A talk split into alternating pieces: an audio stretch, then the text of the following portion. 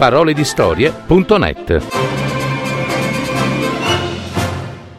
A toccare il naso del re di Gianni Rodari.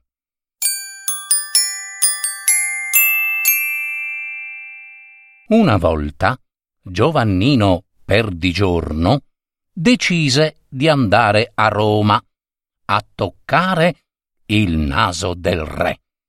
I suoi amici lo sconsigliavano, dicendo Guarda che è una cosa pericolosa, sai. Se il re si arrabbia, ci perdi il tuo naso con tutta la testa. Ma Giovannino era cocciuto. Mentre preparava la valigia, per fare un po' di allenamento, andò a trovare il curato, il sindaco e il maresciallo e toccò il naso a tutte e tre con tanta prudenza e abilità che non se ne accorsero nemmeno. Ecco che non è difficile, pensò Giovannino. Giunto nella città vicina, si fece indicare la casa del governatore, quella del presidente e quella del giudice, e andò a far visita a quegli illustri personaggi e anche a loro toccò il naso con un dito o due. I personaggi ci rimanevano un po' male, perché Giovannino pareva una persona bene educata e sapeva parlare di quasi tutti gli argomenti. Il presidente ci si arrabbiò un tantino ed esclamò Ma che? Mi sta prendendo per il naso? Ma per carità, per carità, disse Giovannino. C'era una mosca. Il presidente si guardò intorno.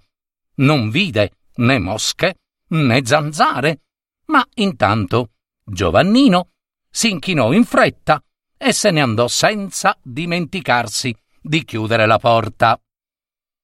Giovannino aveva un libretto e ci teneva il conto dei nasi che riusciva a toccare. Tutti nasi importanti, oh.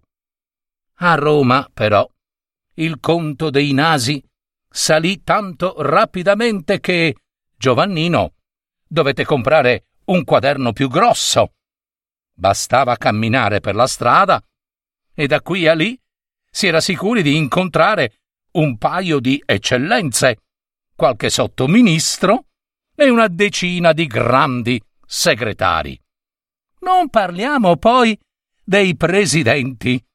C'erano più presidenti che mendicanti. Tutti quei nasi di lusso erano abbastanza a portata di mano. I loro proprietari, infatti, scambiavano la tastatina di Giovannino per di giorno per un omaggio alla loro autorità e qualcuno si spinse fino a suggerire ai suoi dipendenti di fare altrettanto, dicendo D'ora in avanti, invece di farmi l'inchino, potreste tastarmi il naso. È un'usanza più moderna e più raffinata, ecco. I dipendenti, in principio, non osavano allungare le mani sui nasi dei loro superiori. Questi però li incoraggiavano con sorrisi larghi così.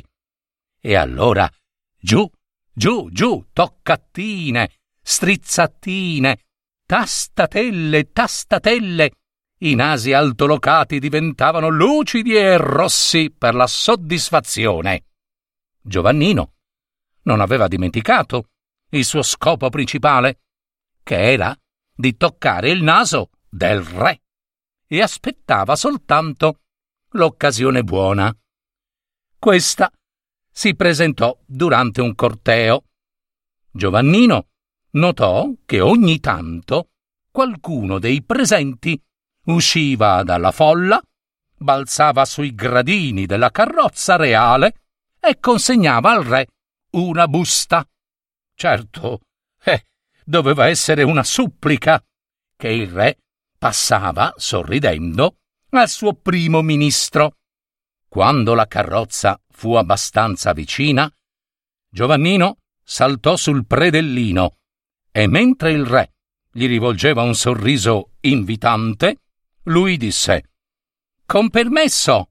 Allungò il braccio e strofinò la punta del suo dito indice sulla punta del naso di Sua Maestà. Il re si toccò il naso, stupefatto, aprì la bocca per dire qualcosa, ma, ma Giovannino, con un salto indietro, si era già messo al sicuro tra la folla. Scoppiò un grande applauso e subito altri cittadini si affrettarono con entusiasmo a imitare l'esempio di Giovannino.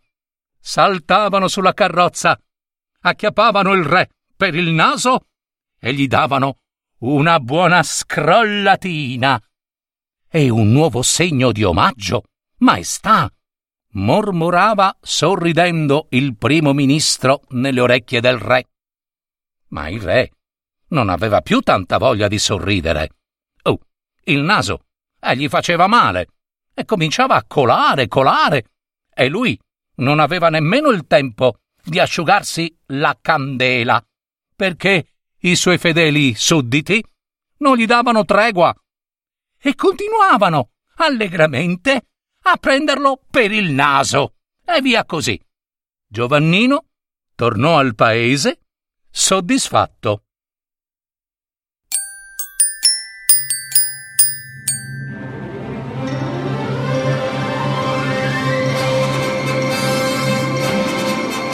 Avete ascoltato Parole di storie, fiabe, favole, racconti, leggende, adattamento e messa in voce di Gaetano Marino. www.paroledistorie.net